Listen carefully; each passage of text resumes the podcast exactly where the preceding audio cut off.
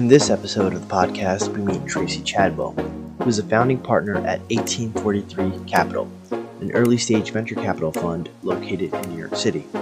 Named to Forbes 50 over 50 inaugural list and one of Entrepreneur Magazine's 100 Powerful Women, Tracy is an experienced venture capital investor and attorney. Notable investments include early investments in Beautycounter, Tempo Automation, Hopskip Drive, and May Mobility. Let me formally introduce you. You know, we got Tracy Chadwell here uh, with 1843 Ventures, right? Yes, exactly. And um, I, I was afraid for one second because I, I was afraid that I messed up the, the number. Oh, um, I know. But, Everybody does. No so worries. I had to like flip back, and I and I actually did that the other day. I I met I introduced somebody, and it was like um it was like the opposite like sequence of words but Right. um but you know that's a good tee up you know so tracy chadwell 1843 capital maybe we can start with um you know just a brief synopsis of yourself but also what does 1843 stand for? How did you guys come up with that um you know that branding and and just kind of the the inception of of the fund Yep, and Mhm. absolutely. And you know, the it's a, such a blessing and a curse. This name, 1843. Mhm, One of the reasons we chose it is it's impossible to trademark a name, and mhm. you really need to trademark not so much that just so you can go after other people, but so that someone doesn't come after you and and give you a cease and desist letter that you have to fight after you've invested Yeah. a lot, you know, in branding the name.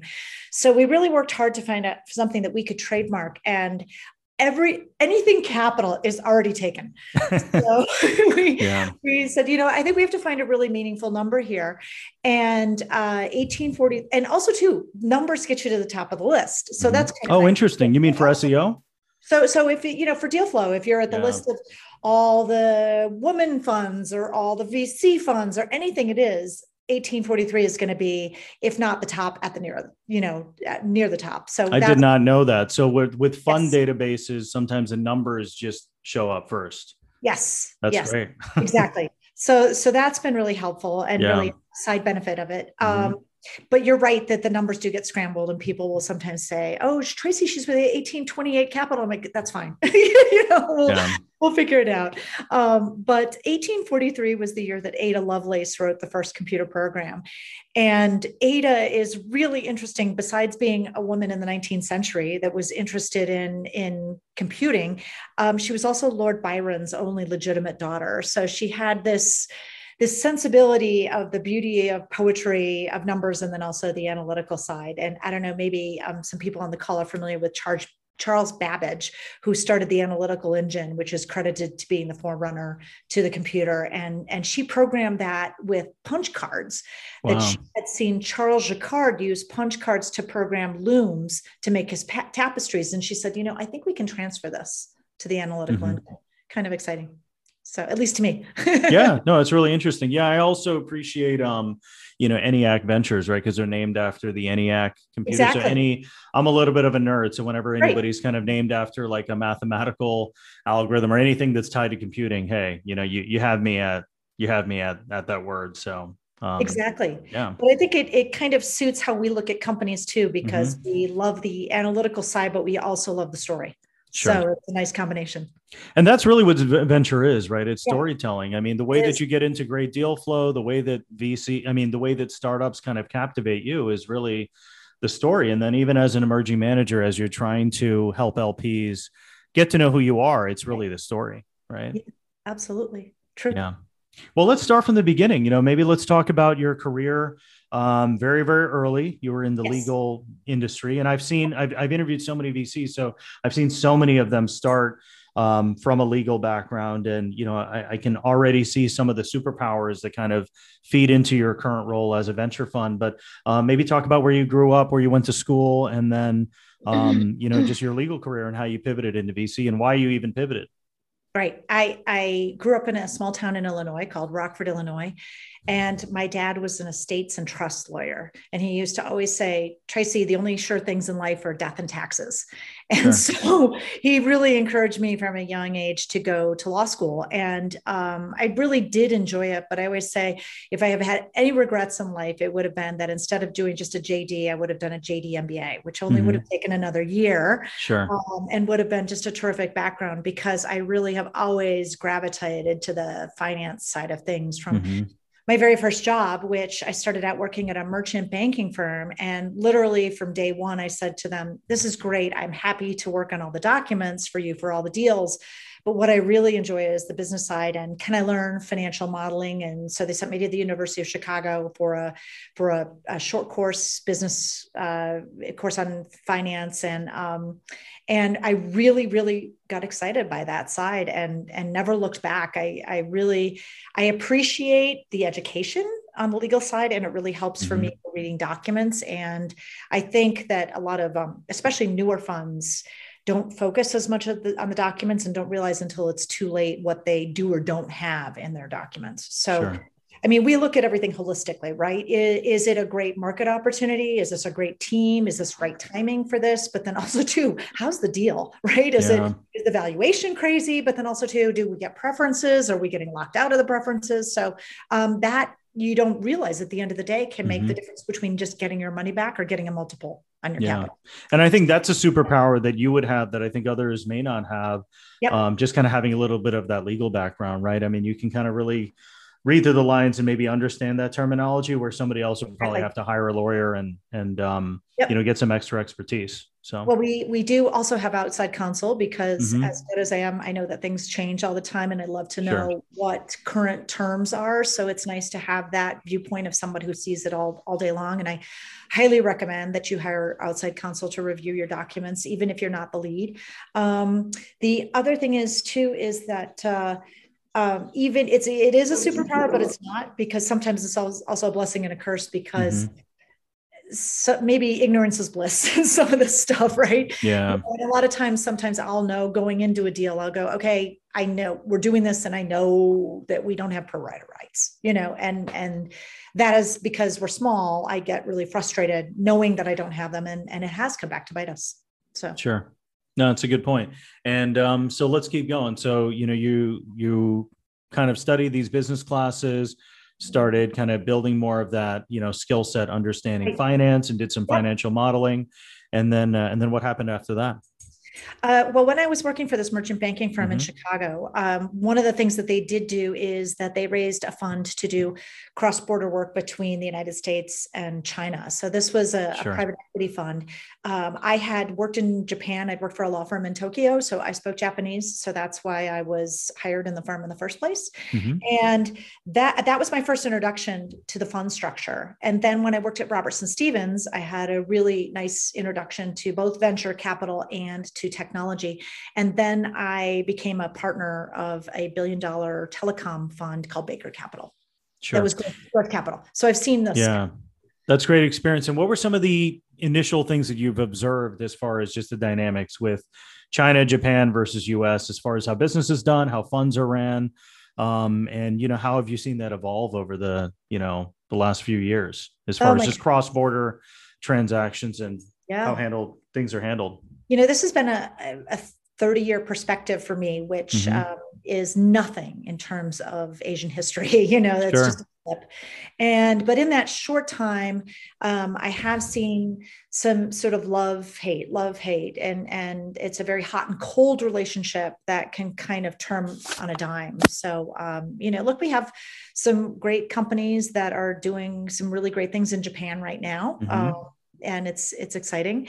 But uh, we, as a fund, to date, have only invested in companies that are based in the United States. Sure, and, and then and we want to take a lot of that extra risk, right? It's hard enough yeah. to build. Absolutely. Yeah, you know, we co-invest with a couple funds in Japan and and also in, you know, East Far East Asia, you know, China, mainland China and and Hong Kong. And um, there's been a big initiative for impact and deep tech. You know, that's kind of what I've been seeing with just specifically the ones that we co-invest with. There's also a pretty big hot fintech ecosystem, especially like in Singapore and uh, Hong Kong. And then they got some of those big accelerators as well. Um, you know, back then on the private equity side, how do they like to think about portfolio construction? Do they think about you know real estate? Are they also thinking about uh, public markets, bonds, or is it you know mainly just straight up PE deals where they're you know trying to take up eighty percent of the company with debt? Right. I, I think it's everything. Just mm-hmm. like we do our portfolio construction, yeah. they're trying to be as balanced as possible.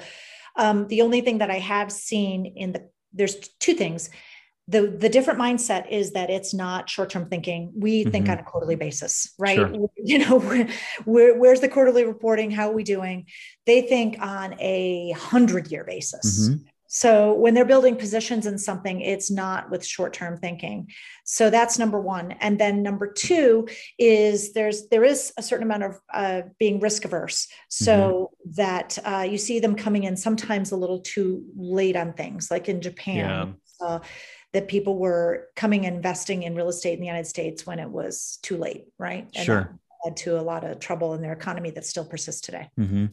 Yeah, no, that makes sense. Yeah, because it's an interesting portfolio construction, right? Because as a as a VC, you're thinking about you know how many deals you're going to be investing in every year for seven to ten years, and then here you go, you got like a Japanese portfolio that's long term thinking. It's like how do you break that out into thirty right. years, right? What's the IRR that you're expecting in in 30 right. years. So that's um that could probably be kind of tricky and and um, kind of a unique culture that you got to in- integrate yourself with, right?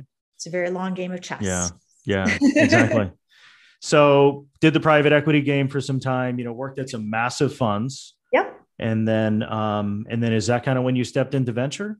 So I I took some time off. I had mm-hmm. two sons and I decided that I wanted to to raise them and did everything that you should try to do as a mom, work at the school, do fundraisers. Um, mm-hmm. I I raised money for an art uh, an art museum that we had in town and uh, played a little bit of tennis but yeah. um, really lost my mind. And so the way that I got back into work again without having to sacrifice time with my family was through uh, doing angel investing. Mm-hmm. And um, at the time, I, I, was frustrated by that name because I thought I'm not an I'm a real investor. You know, I'm not just someone dabbling here. Yeah. But uh, but that created a portfolio, and I was lucky enough. Um, actually, just this week, it was announced that one of my portfolio companies that I invested in personally had a billion dollar exit. That's beautiful. Congratulations. Thank you. It was it's nice to be in the unicorn club mm-hmm. finally. Yeah. I've had a lot of successes, but this is this is the first one. You know, yeah. I've had companies that have exited with a greater multiples, mm-hmm. but this is the one that you know gets all the attention as a as a unicorn. So yeah. which is great. Um, and then on the back of that portfolio that I put together, I went and raised my own fund. It was really great timing. Women mm-hmm. were getting more attention, and yep. for the first time, we actually could raise money. So um, it was really exciting. And I decided to throw my hat in the ring and, uh, and it was successful. So. Yeah, and you also you also selected a co-founder as well, right? Didn't you have a like a partner that you that you collaborated with, or were you were you a solo GP in the beginning? So I started the fund by myself, okay. and we have I have uh, uh, venture partners, mm-hmm. and I mm-hmm. did have um, someone who was a partner who who's no longer with the firm. Sure. Yeah, that's an interesting model too, because I think you know you the, the whole venture partner model that helps you take the the you know it helps you just scale completely globally, right? If you if you don't have the reach of East Asia or Europe, you know, being in New York or being in Montana, um, having people uh, support you as a community-based VC, I think is really helpful. And I think you've been, so you know, too. really successful in building that. And mm-hmm. and then the community also with just deal flow sharing, right? Kind of having more of a collaborative approach versus the uh, the sharp elbow approach. I mean, people have told me in New York there's sharp elbows, but overall I haven't had too many issues. So I don't know what you right. feel about the West Coast versus New York or just uh, you know, in Canada or internationally as far as just kind of collaborating uh, on deal flow listen, we are in a highly competitive business mm-hmm. and there are a lot of dollars at stake. And when yeah. you're in a situation like that, yeah, sure, of course you're going to see some sharp elbows, sure. you know, whether you're getting cut out of follow-on funding and a mm-hmm. deal or or you know other things. It it it happens and you have yeah. to eyes open. Again, one of the good reasons it's good to pay attention to the documents, right? Because everything will always come back to the documents. And yeah. and I've had situations where I've raised my hand to participate in deals and been cut out and it's sure. uh, it's really frustrating, but it's one of the Mhm. reasons that we decided to have a thesis around aging as well, because then when you develop an expertise and you develop a real network in a space and you're seeing everything, you become much more value add to companies. And now I Yeah. found that I've actually been able to slide in with a small check ahead of other people because they want my industry knowledge, which is Mhm. great.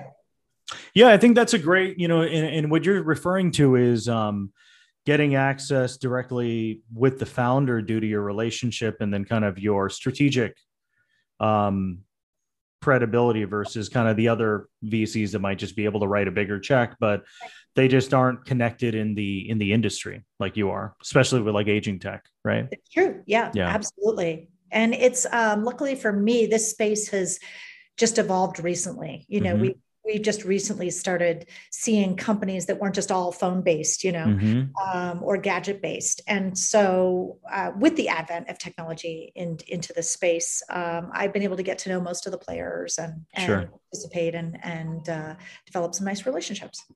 So let's unpack aging tech uh, Yeah. for a second because there's mobility, Yep. there's there's longevity, there's Oh elderly yes. care, and look, I mean, I'll be honest, you know, I'm I didn't, you know, fortunately have to deal with that yet, but you know, I have Yeah. family members that it's just really really difficult on everybody not even just the person that has to deal with aging care but you know how can that be innovated on i mean i i- again going back to the terms who knows like what coverage they have you know you look at your insurance plan like Sure. do you really know you know when you get older like what treatment you're going to get i think you have a good idea and i think you're more worried about it as you get closer to that age but i'll, I'll be honest i don't really know you know what my parents you know what the options are right now. I ha- i have to start thinking about it much more carefully but you know I, do you feel that there's innovation as far as just kind of better knowledge on you know what your plan is? Like when you get older and how do you take care of your parents and is that kind of a subset of something you're looking at as well? I guess just kind of elderly care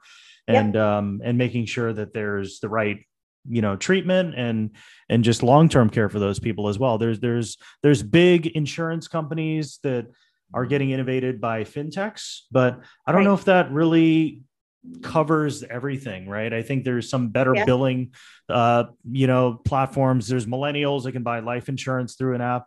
But Yep. again you know if your if your aunt or your parents are starting to get sick it's like how do you get the right education as far as like what the best treatment should be and i feel like for me it's still kind of scary Yeah, no, absolutely. And um, I think what you're talking about there, we talked about three different things, which is caregiving, Mhm. um, innovative insurance products for when you do need care, and then also retirement planning and saving. yeah And all of that stuff is really intimidating. You're absolutely right, but it's all incredibly necessary. yeah I feel like you just teed me up because we invested in probably the greatest, not probably, definitely the greatest company in the space. And it's called Cariloop. It's a company out of Dallas, and they are doing a fantastic job uh, providing for employers Mhm. the ability to for their employees to offload all these responsibilities. sure So, um, if you are, for an example, Procter and Gamble is one of their clients. If you work for Procter and Gamble, you are able to access Cariloop and use their care coaches to basically do everything for you. If you have mm-hmm. somebody that needs some extraordinary care, whether it's a child that you had that was recently diagnosed with a disability, or whether it's your mom that has Alzheimer's, and all of a sudden you're confronted with this and you're trying to get your head around, you know, getting your work done, and you've got a lot of distractions otherwise and suddenly mm-hmm. you have to decide does mom can mom still live at home? If she does are there sensors that we can put in? If she doesn't does should we move her to memory care? And how Mhm. expensive is that? And how do we navigate medicare and medicaid? And how do we get her transportation to and from the doctor? And this is sure. care coaches map out and help with everything. Mhm. so it really keeps people productive at their job, which from a business standpoint, when we were analyzing the investment Mm-hmm. possibility, we looked at there's such clear ROI here. yeah. You know, it's i mean there's some people that have quit their jobs to do this i mean they've had to make the People- sacrifice and Joel, it's there's three million women that just Yeah. quit jobs because of caregiving responsibilities. Yeah. I mean, it's an absolute epidemic out there, and Sure. um, the more that we can help people all around, the better. I think Mhm. is Do you think also it's because people just it's a sensitive topic to even talk about or even face, right? I mean, I think part of it is a logistical part, but it's just right. nobody wants to talk about elderly care and how to take care of their parents and then even just their finances, right? Um, yeah, so I think that's kind of a very this is this is not a sexy space like drones yeah. or, you know so so that's i guess the good news and bad news right is that there's a lot of opportunity for me and mm-hmm. uh, i've been able to take advantage of that because there aren't big huge funds saying this is this is the space we're going to be in sure and it's also great when it's a win-win right if you can invest in companies that can you know help the world and also oh provide gosh. social impact you know because normally when you you know you and i have talked about this right? When you think about impact investing that's really hot right. in the private equity space but those deals don't really make any money you know? I mean you get you get a great esg score but you're not getting the venture type of returns. Um, so we can do both like you're doing beauty, you know with some of these counter deals. definitely did. Beauty counter was both great for the world because it mm-hmm. was not toxic products um, sure. but, uh, but you're right. A lot of these and, and i'm confronted mm-hmm. very often too with a lot of things that okay this this com- particular company combats loneliness for mm-hmm. the aging which is fabulous and something that really needs to happen. And and ironically actually there is a code now in insurance for loneliness. They have the insurance companies have quantified it. Sure. Um, but uh, but a lot of times you're right that there are better economic opportunities other than solving for that mm-hmm. problem. Yeah and then i think another topic and theme and thesis that you guys focus on also and i think you guys made some investments in this is the mobility space. Oh yes. Um, so the so maybe you can unpack the opportunities with mobility beyond just picking your parents up right? Where where right. is the where's the bigger future? Is it autonomous you know driving that automatically picks them up? I mean where where how deep and far can we go um, maybe in the next decade for mobility for aging tech yeah, absolutely. When we looked at what the biggest problems were, and we spent a lot of time talking to people who run senior living facilities and the like, and, and analyzing the market before we even made any investments in the space. Um, the large markets are mobility, uh, mm-hmm. uh, caregiving, um, fall detection. These spaces are huge. And when you look at, at that, then coupled with what Joe Coughlin's doing at the MIT Age Lab, he went right in and tried to tackle mobility first too, because it's the largest mm-hmm. and uh, uh, you know most compelling problem so we took two investments in the space one which is in a ride sharing company called hop skip drive that's located in los mm-hmm. angeles and they drive both for children and for the elderly and um, something that's kind of interesting is that 90% of the drivers are women now this is great from both the perspective of the, the, maybe the person might feel a little more secure having a woman driver but then sure. also later down the road when we're talking about an exit. Um, one of the difficulties that Uber and Lyft have had is acquiring women drivers. Less than mm-hmm. 20% of their drivers are women. And so it would be nice for them to be able to acquire all these female drivers because it's 50% of the population that they've basically yeah missing, um, which is which is terrific. So then uh, the other one is a company called May Mobility, which is incredibly exciting, and this is one of the ones that actually just la- launched in Hiroshima, Japan. Oh wow! being here in the United States, in Indianapolis and Providence and Ann Arbor, Michigan. Actually, it was started by Ed Olson, who was a professor at the University of Michigan. So mm-hmm. it's really exciting to be in Ann Arbor too. But uh, this company is an autonomous uh, shuttle that also has wheelchair accessibility, which was really important to me when we were analyzing the deal. But also, too, it's one of the only autonomous driving companies that actually has revenue. They sure. have paying clients in these cities. And um, the Hop Skip Drive offers you the opportunity to go point to point uh, in a more expensive manner with mm-hmm. a private driver. But the autonomous shuttles allow people to have mobility within city centers when they um, can't or maybe shouldn't be driving anymore. Sure. And they're probably generating revenue. I, I think the opportunity is more of an enterprise play. I'm yep. assuming, right? If they they could probably provide transportation for a whole uh, community of elderly uh, people to kind of get them from one place to another, take them to the mall or something like that, right? Is yep. that kind of the right? Right. You mean the May Mobility or the Hop Skip Drive? Because right now May Mobility is just May Mobility. So that right now it's just running on circuits. Okay. So they're low speed, which is mm-hmm. one of mm-hmm. the reasons that they're able to be out there functioning sure. safely.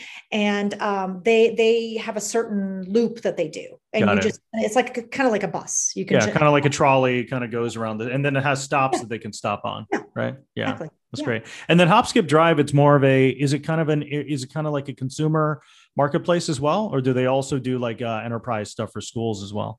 So they they do. It's and actually I hopped on board when they they flipped to an enterprise model because mm-hmm. the direct to consumer, you know, I mean, I I think that everybody today listening knows that the direct to consumer customer acquisition costs are crazy. Sure. And it doesn't matter what you're selling. If you're trying to buy like the game of, mm-hmm. you know, Dollar Shave Club, just buying all these Facebook ads and becoming successful is over. Yeah. And so you really have to be creative and innovative about how you acquire customers. And so Hop Skip Drive had trouble initially. They had traction, but it was mm-hmm. very, very expensive to, to acquire these, these clients individually. So they went headfirst into an enterprise game with um, schools. So sure. they are driving at-risk kids and foster children back and forth to school. And they have these, that sort of baseline now mm-hmm. for the mm-hmm. company where they have a great revenue source and then guarantees for their drivers. So their drivers know that they're going to be working. And so this is how they've been able to scale and have higher margins and it's sure yeah and it's repeatable too if they can prove that they're uh, repeatably just solving the problem that the schools normally have to deal with i mean they essentially are replacing the school bus i guess right Yep. And COVID yeah. obviously was tough for the company, mm-hmm. yeah. but we have absolutely recovered and more than 100% of their uh, clients have renewed, um, mm-hmm. which is great. And a, a, large, large number of them have renewed at a higher value, which is sure. Perfect. What's your thesis? So that's interesting. So that was really helpful with mobility. What's yeah. your thesis on people just living longer and their bank accounts lasting longer, right? So some people have called that longevity finance, right? You're not yeah. you're not gone at the age of 85 anymore. People have like another 15 years to accumulate wealth, right? So have you guys looked at the fintech space oh, when absolutely. it comes to longevity and what are, what do you see that's innovative on that side and where where is that heading? And that's one of the reasons we made the investment in Finn AI, which is a mm-hmm. natural language processing company focusing on chatbot technology, but it's also the underlying, um, all the underlying analytics for uh, using voice, because I think eventually we're going to be yeah. as demographic is aging, we're going to need to be doing our banking by voice. And this is one of the few companies wow. that do that, which is really great. Um, sure. and, and fintech is definitely an area that we are very interested in and we have some investments in. Mm-hmm. In terms of retirement planning, um, you know, I think in terms of just investing, the mm-hmm. saying, well, and I think I don't know if everybody knows here, but people over 50 control 83% of the wealth in the country. So it's a mm-hmm. ridiculous mm-hmm. amount. It's almost all of it. Um, yeah. And a lot of that is still in the hands of sort of either wealth managers or places like Schwab, um, which I'm a big fan of. But uh, but they're not in the betterments, mm-hmm. and and they're not in a lot of some of these other digital banks. So it's been a conundrum, and it's something that we are we are spending a lot of time on and trying mm-hmm. to figure out um, maybe on the retirement planning. Although we have seen that it's been really difficult to get traction and people have spent a ton of money trying to solve this. Sure. And um, i call it spinach. It's something mm-hmm. that's it's absolutely necessary for you. You really need it. You know you need it but you're absolutely completely unwilling to upload all of your documents yeah. that. It's just not a high enough priority for people right now. So another huge thing is decumulation right? So as you're getting older you want to try to take money out right? Because you may not be earning. So if you right. if you take the wrong amount of money you just get penalized on the tax um, strategy. So i haven't seen too many companies really tackle decumulation. How do you pull out your money the most tax efficiently? How do you donate to charities? You know kind of all that stuff. So i wonder if you've seen anything uh, on that front because that also kind of is the same. Nothing compelling yeah. Not yet, but mm-hmm. I think that we're definitely moving towards that space. You know, I had a personal investment in a company called Silvernest, and this was mm-hmm. kind of interesting because it w- it gave people the ability to have a roommate. Eh, so mm-hmm. they have their largest asset, right, as their house, and this gives them a way to monetize it when they no longer had income. And it was really interesting because the the large investor who eventually became an acquirer was a reverse mortgage company. Interesting. So, you know, people weren't, maybe they were defaulting on the reverse mortgage because mm-hmm. they had taken money out yeah. and they said, okay, you've done this. Guess what? We have a good way for you to make some money to pay us. Here, take a roommate. Mm-hmm. so that's, that's a great way to solve loneliness too. So yeah. it was a good company all around. And the, and the, the population for this is people that are, uh, may have lost their, their partner, I guess they're later in their age and they're sure. kind of living on their own. Absolutely. So they want a companion. Yeah. And I remember my wife and I, we would, we would actually go to like an Airbnb and we would be at these, we would pick a house that had some empty nesters and yeah. it felt like we were visiting our parents. They would get so excited when we wake up.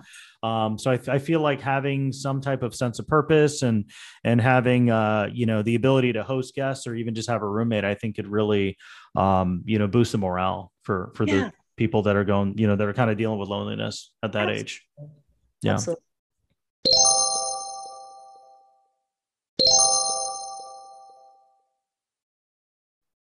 And you know that, that's great so you guys are on you guys we, we were discussing this earlier too so you're thinking about fun too yeah. and kind of on the on the road kind of you know working on that um right. has your has your thesis evolved uh, from the current thesis? Have you expanded it, or are you really staying laser focused on the same uh, focus of silver? So it's silver tech, and then any other themes that you guys are really excited about as well. So we we are a generalist fund. Okay. Um, I don't believe in strategy mm-hmm. taxes, mm-hmm. but I yeah. do believe in investment thesis, and those mm-hmm. can change. Yeah. Those can change based on where the investment appetite is, because also too, like I always say, anybody can make an investment. That's pretty darn easy. Mm-hmm. Um, although it's hard to get into the good ones. Sure. But the uh, but it's really getting out, right? Getting yeah. out true art. And so we keep tabs. We talk to a lot of um, bankers, a lot of strategic acquirers to, to keep tabs on their appetite and who's buying what, where, at what value, right? Mm-hmm. Because that also can dictate to us where we can invest in a company, what's the right pricing, because where are we going to exit? And I remember when we started the company, the median exit price for venture backed deals was $56 million. And sure. so you okay, you're seeing all these deals done at 80 million or 100 million valuation. You better be darn sure that company's going to exit for over 2 billion because otherwise yeah. you're not going to be able to, to get a great return for your investors. Sure. And so um, that was the strategy between, between behind Series A, Series B, also too, because mm-hmm. 90% of seed stage deals fail. So even yep. though we are small and are not the lead on seed stage deals, what we're trying to mm-hmm. achieve is the best above market returns we can. And sure. so we found that in Series A and Series B because it still allows you an early exit to do well, mm-hmm. but uh, it also gives you the runway, but the lower risk profile. Yeah. Have you guys seen any? Have you guys entertained, uh, you know, any of the secondary opportunities? And you know, do you, do you see some of the you know emerging funds kind of get out quicker with the secondaries? Because some of these founders, they want to buy a house. You know, some of the funds that are that were in earlier they want to cash out and provide liquidity so there are some secondary opportunities so are you seeing some funds get out quicker you know leveraging that mechanism um, and then also do you see that as an entry point as well using secondaries to get into some really hot deals and look i've, I've personally gone and gotten into uh, a couple secondaries that i've been excited about um, but you know would, would love to hear your thoughts on exit and entry uh, with secondaries no, absolutely. I, I think it is a, a great way to exit. And um, we haven't had that happen in our portfolio yet, but mm-hmm. uh, it very well could. Um, the uh, In terms of as, as, an entry point, actually, it's ironic that you bring this up because I'm looking at two right now that mm-hmm. we're not so I my philosophy is it's not the calls you take, it's the calls you make. So these are not opportunities that were brought to us, but these were companies that I really, really like and mm-hmm. have said to them, you know, look, we'd be willing to do a secondary in your company because we yeah. like so much and we want to we want to have a placeholder here. So I, I totally agree with you. That's the best feeling for me, to be honest, Tracy. So when yeah. I feel lucky that I was able to even get into the deal, right. like for me, that feels magical because I'm like, wow, you know, this is a really, really oversubscribed deal. But if you feel that you're able to kind of build that relationship and that trust with the founder and Absolutely. add value in some way, and then you're in, you're like, wow, you know, like I, and that's that exactly kind of relates to the quote that you mentioned earlier. It's like you took that deal, you know, you tried to try to get access and you try to build because a lot of times right it's it's the founder uh, trying to get you in. And even if you're an emerging manager a lot of times your check is the smallest on the yes. cap table you know? So from an optics from an optics standpoint it always doesn't look the greatest right if you got the smallest check. But if you're able to build that relationship and build trust and they bring you in. It's like wow that's that's amazing that they let us in you know? So. I know, but I think it's so competitive now. We have so many new funds started, I think you really have to build a reputation for yourself. Mm-hmm. I agree. To something. So. You and I talked about Twitter VC. Um, let's talk about Edge. Like, what what do you think can help? Because these days, just being fintech. I mean, you and I are both generalist funds, right? But um, you know, the emerging manager program that I have, I have like, you know, people were were joking with me because I got like five fintech emerging managers, right? So just being fintech isn't enough. So what is it? What what can you do to um, differentiate yourself, and what are some of the things that you've learned to to do, and which which things don't matter? Right. Well, that's like we're interested in fintech, but I'm mm-hmm. always more interested if it has an aging angle, right? And yeah. I chose the aging space because mm-hmm. there weren't a lot of people, and I yeah. could I could have a voice in mm-hmm. this space. Yeah. Um, and I think that that you can differentiate yourself by by being on Twitter, by by creating content, by being mm-hmm. creating things that are valuable and and like doing podcasts, I think is a, a great way to differentiate yourself and to have access to people.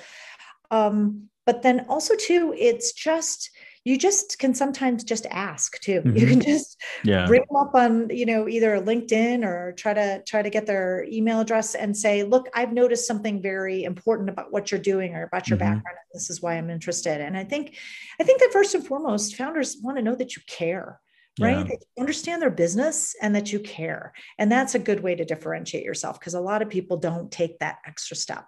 Sure. Yeah. And I think it's on both sides. I think it's with LPs and with founders. Yeah. Um, they just uh, they just like working with people that they like working with, right? So they if yeah. they if they just like you and um yeah. and they want to, you know, join the journey, take that journey with you, then I think um that's much more than uh, you know, posting on Twitter, you know, regularly two to three times uh, a day. So right. I think it's it's just sometimes there's those intangibles that you really really yeah. can't explain, right? It's just kind of, hey, they really love your your your mission and your journey, and they're going to take a bet on you, and uh, or they're going to take your money, right? Yeah. So. Yeah. And yeah. building relationships is really important. And that mm-hmm. can be done at a cocktail party or it can mm-hmm. be done over Zoom. Um, so, as much as you want to build your external profile, I think what we're talking about is it's not necessarily just about you, make mm-hmm. it about them. Yeah, right. I, I, I remember Bill Clinton said, the second you forget that it's about them, and you've lost the election. And um, I was just really, really lucky to uh, be able to invest in the founders of Teladoc have started a new mm-hmm. company that's Teladoc 2.0 called Recuro Health. And this would never be a company that I would think that I would have access to. But I did because I'd gotten to know the founder, Michael Gorton, because he was on the board of another company I was invested in. Mm-hmm. And I developed a relationship with him and uh, and we're we're super excited to be a part of it now. No, that's great. Yeah. And um, maybe you can tell us a little bit about your sourcing and screening uh, best practices and any recommendations because we, we do have some aspiring and emerging managers in here. So, um, you know, what what are some ways that that have helped you in terms of just finding great deals? Um, you know, I think we talked about relationships and yeah. collaboration. Any any tools beyond Crunchbase and, and PitchBook and any other frameworks that have helped you find uh, great founders? Oh, absolutely. Well, I think first of all, it's it's a great idea to develop the thesis yourself. So figure mm-hmm. out where where in fintech you think the real opportunities are left. If fintech is something you know, we're in healthcare, we're in retail, where where where's the white space? Mm-hmm. So I think you need to st- instead of you know we're also flattered when so many people want to talk to us and and share their ideas and we get very excited about what we hear. But if you haven't canvassed the environment yourself for that space and that's one of the reasons we became much more thesis driven um, sure is because if you don't know what's happening in the space, you don't know whether it's really truly a good idea or not. Yeah. So I would encourage everyone to step back and even take two or three months and sit down and really figure out where the white spaces are that they want to attack. Mm-hmm. And then go after the companies in that space and, and start even sometimes with the the hottest company in the space and call up the ceo and say do you have 10 minutes? I'm really looking for i'm sure you get a lot of people pinging you because they do. The famous ceos will get a lot of new founders coming to them asking them mm-hmm. to introduce them to their vcs or other people that they know. So those people are going to be a great source of deal flow for you. So sure that's that it like i said before it's the calls you make not the calls you take right? Yeah no really good advice really helpful too. Um, i'll open it up for questions see if anybody wants to rattle off any questions. If not i'll still uh, you know try to bring up some uh, helpful questions to tee up the discussion. But i guess anybody in the audience have any questions about you know tracy and her background and just breaking into vc hi. Hey anu Hi, Anu. How are you doing, um, Tracy? That it was so wonderful to hear. Um, you know, a woman in VC and um, your your um, journey really resonated with me because oh, um, I've had a similar journey. So I began in tech, um, yep. ran my company. we did an overseas stint, so you know, kind of spent some time there.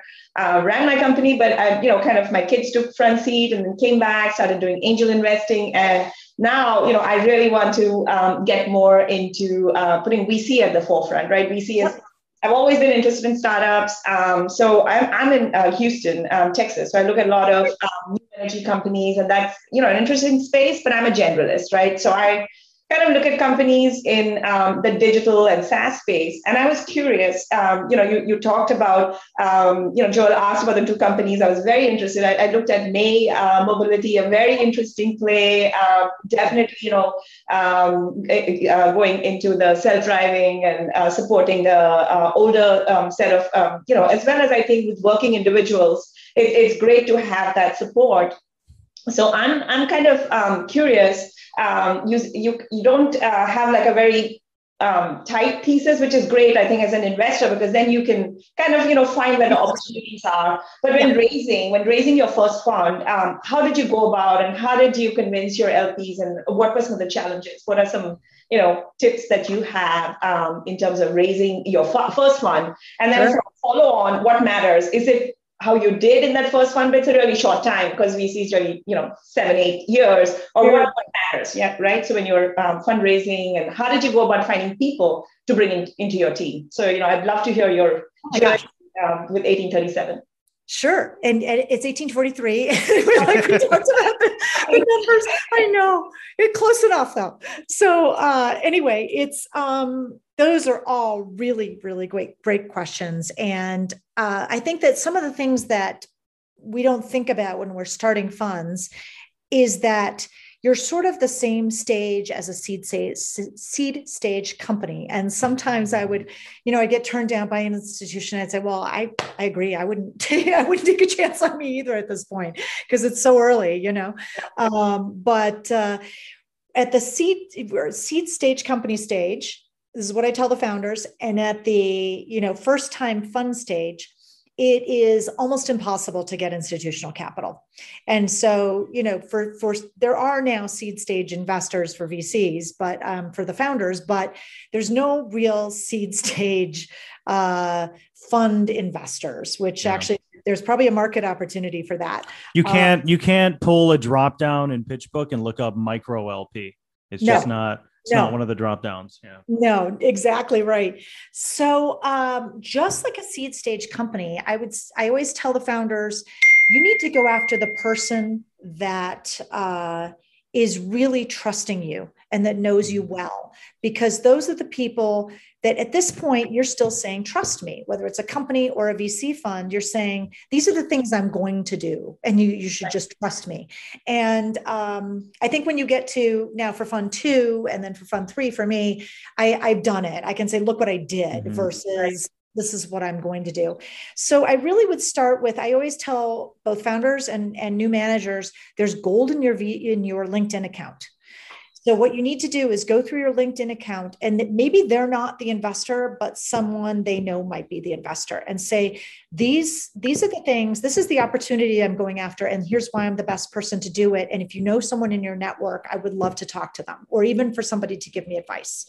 So that is, you'll be so surprised because there'll be people that you would think, oh, this person does a lot of investing, so they're they're probably a sure bet, or oh, this is another one. This person has so much money. Why wouldn't they invest with me? Well, mm-hmm. guess what? That person might just really be comfortable in fixed income and cash, and you can't blame them. That's their own personal choice. It doesn't matter if they have $10 billion.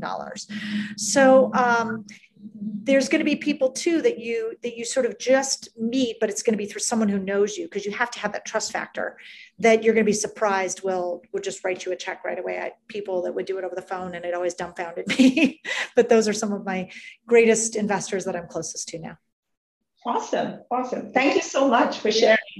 Oh, yeah. Absolutely. Yeah. And I think we talked about this too. I mean, it's, uh, there's no real formula or correlation. I, you know, I think we referenced on one of our discussions, Tracy, uh, Elizabeth Yin's uh, blog. You know, I think she talked to like 800 LPs, and some of them invested and some of them didn't. And she could not find some pattern to re- derive from that. She's just like, look, there's no correlation. So it is very much, you know, a numbers game. It's a sales strategy. You got a pipeline and you know you don't want to you know the quote i've heard in the past is you don't want to feed a you know you want to you don't want to offer a steak to a vegan right if they focus right. if they're a real estate family they're not going to care about venture because they just don't get it and, and i've actually done a couple syndicate deals and i've talked to a couple LPs and they're like, Joel, I just don't get venture. It doesn't make sense. Right. Like I can't right. sell my shares. like I can't like just go on the app and uh, you know, just cash out. I'm like, no, it's it's it's so so there's a there's an education behind it yeah. too. And I think um there's just some people that just don't have an interest in it and it just isn't aligned with their strategy. So it's like yeah. it's very tough to try to feed it to them and continue stuffing it down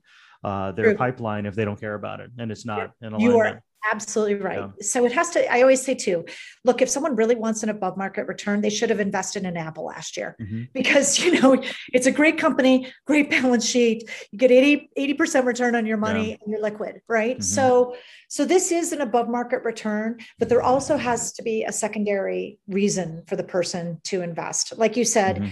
the person who, who has real estate, or I had a, a friend who I still love and talk to a lot who had sold a lot of Taco Bells. Mm-hmm. And I mm-hmm. kept trying to get him to invest in the fund. He's like, Tracy, I just don't understand venture. And uh, so um, it's it's really about finding the person that is really inter- has an emotional connection to what you're doing too. And yeah. that could be just wanting to be involved in interesting, mm-hmm. exciting new technology companies, because that's very appealing for a lot of people. And I think especially yeah. now and this is the golden age of venture because people are mm-hmm. seeing tons of exits. There's still a lot of cash on the sidelines. And I don't know if you guys saw, but um, in 2008, there were a thousand family offices, and now there's 8,000.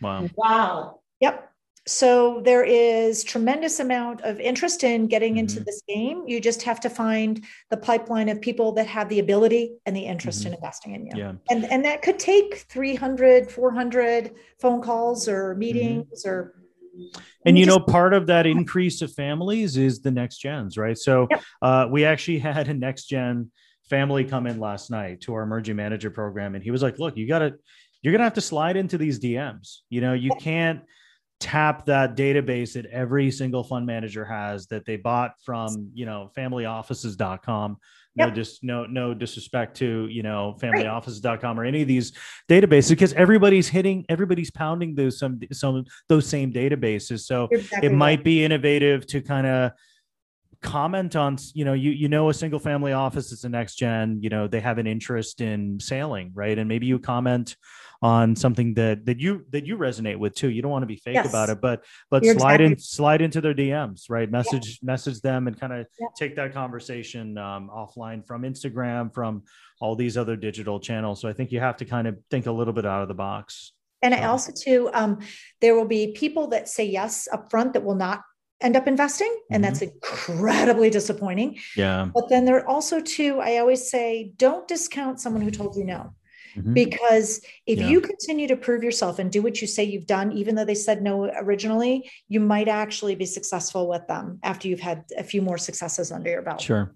Yeah, the average is 19 months. Um, so that that's translates to at least a couple of years of uh, yeah. relationship building. And you know, I mean, the institutions you probably already know, you know, probably went through this, Tracy, but they want to see a full fund life cycle as well. Yep. So they want to see yep. the whole progression of the of the life cycle and then and right. then hey let's talk in fun too so i think it's also important would you agree to meet those institutions now because it takes a whole decade for them to even observe what you did yeah i think so i think but i would be selective about it too because mm-hmm. you yeah. can waste a ton of time with institutions yeah. and they want all these specific reports and they want things printed out a certain way sure and i think that the you know for the if a fund is under a hundred million dollars mm-hmm. and you know look there are people that go out and raise hundred million dollar first time funds but they're generally a team that comes out of sequoia sure. or you know another Frontgate or something you know really mm-hmm. well known fund that they've known already because they've been an LP in mm-hmm. that well known fund. Yeah. Um, but if you're just starting out, I think institutional capital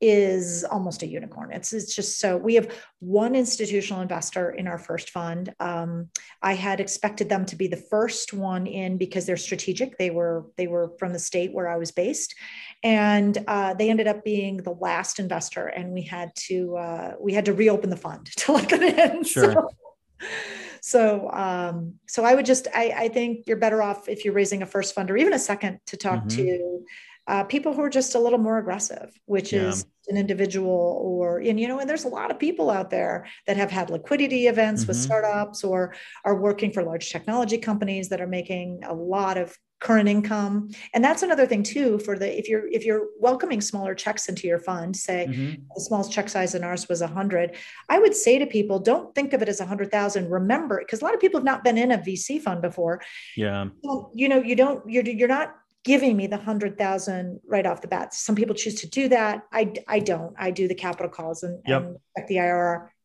um, and i so i said to them if you're committing 100000 think of it as approximately 20000 per year for five years and Sure. people look at that they're like oh well let- i can do that Yeah. It's like one angel investment, pretty Yep. much. yep Yeah. exactly exactly What do you think of angel groups? Do you think they are a good community to build LP relations with, or do you think they're trying to just get into the deal, or have you seen that be a I- good?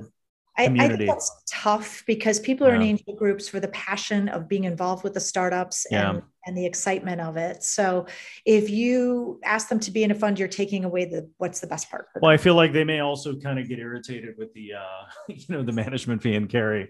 They're like, Yeah, why do I need to pay a carry if I can just go direct? Yep. so- Although we're European waterfall structure, so that uh, I would always remind our limited partners that Mhm. they are getting back all of their dollars plus their fees Sure. before we see any carry split. Yeah, and that goes back to the terms, right? Understanding the terms and Yep. um, the devil is in the details. So yeah, this is really helpful. So anybody else have any any questions for Tracy? One follow on. I- I have a quick- Tracy just said. Um, so you know, you you um, give give very nice details about the first fund, how raising it. Are there any tips about should it be an open fund rolling? Because you said you know with your largest institutional, you had to reopen the fund. Um, Mhm. So what's the advantage or not of having sort of an open rolling fund or a close? You know, uh, what what would you?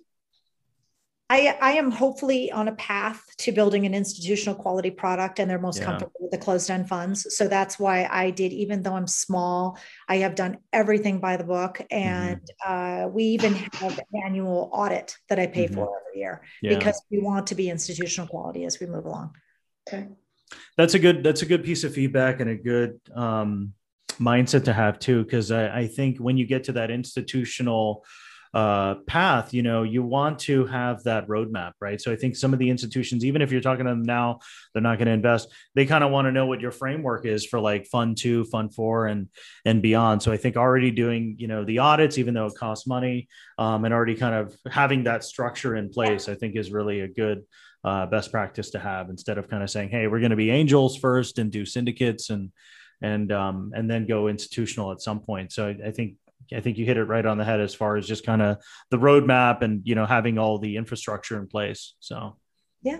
yeah, I have, that's I have great. quick, quick, I have a quick question. Yeah. And I'll make it, I might get quick because I actually have to drop in four minutes. Um, Oh, but Tracy, uh, yeah, again, um, great to see another woman VC, a woman VC. I've spent a lot of years, years, excuse me, in management consulting, but I want to be able to make this transition as well. Just been in Joel's class for about a month or two.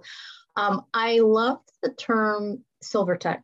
That's the first time I've heard it, but I'm posting in the chat. I dealt with the an enviable and emotionally and mentally taxing feat of trying to get my mom into assisted living last fall. So everything you talked about, I can absolutely say there's a market for that. There's a market for having a service for what I went through to have me not go through something like that. And then I got really excited. So I'm curious about this term silver tech. Did that exist before you? Did you coin that? Did you, No, like, you have a I- hard time getting people excited about it? Like, tell me more about silver tech. I coined it, and it's sort it's sort of starting to stick. Although I would say um, people are more familiar with age tech or Oh, okay. elder tech, which uh, or senior tech. Um, they're all interchangeable, but I really like silver tech because I feel like it reflects the vitality and the opportunity in this space. You know, it's not just all about things for you know, skilled nursing facilities. Mm-hmm. We're talking yeah. a lot of really exciting longevity opportunities as well. Yeah, I, I totally agree. And even assisted living or, or wherever it's, but it's like, which one do you choose? Why? What are the criteria? And then mm-hmm. now I'm even dealing with now she's there, but how do I know that they're doing what they say they were going to do? And occasionally we'll have somebody else go in there. So I, am already thinking about like other opportunities mm-hmm. for you. So I hear you. Yeah. yeah. That was that was so it's it's just really good to hear your story. And unfortunately, I know we don't have much more time and I have to drop to ask more questions, but it's just great to hear your experiences. So thank you for sharing with us today. Of course happy to do it. Yeah, thank you. Yeah, Tracy, thanks a lot for coming. It was really great, you know, learning from you and and all the storytelling. I always ask one final question at the end. Um, any nugget of advice that you got from a mentor or family member that you want to share with us? Um, well, I always say that my best mentor is Winston Churchill. Mm-hmm. And, you know, when people say that they don't have access to a mentor, I say, there, do you, you have access to a library? Sure. because there's so many great biographies of people that have done their, you mm-hmm. know, done that and been there before you. Yeah. And Winston Churchill always said, when you're going through hell, keep going. Sure. And that that honestly has gotten me through so much both personally and professionally. Mm-hmm. you know we're all going to have highs and lows and and when you're in those lows if you just put one foot in front of the other and keep going you know some good stuff is around the other side. I love that quote. Yeah i think it's that's just our whole ecosystem right? I mean dealing with founders being yes. an emerging manager uh, yes. we're, we're essentially founders too right? So yes, exactly. um, so i think that's that's very encouraging and it helps you just uh, light that fire again if you don't have it and you need somebody to light it for you. So yeah. thanks for thanks for doing that for us. And um, i hope you make it back to new york soon. So Absolutely. you can catch up. You're yeah. still in beautiful montana right? Yes which is great. So cool. Hope we get to do a coffee when you come out here and uh, i don't know maybe i'll be in montana sometime sometime. Sounds great. All right. Take care. So thanks so much. Okay. yeah thank you. Yep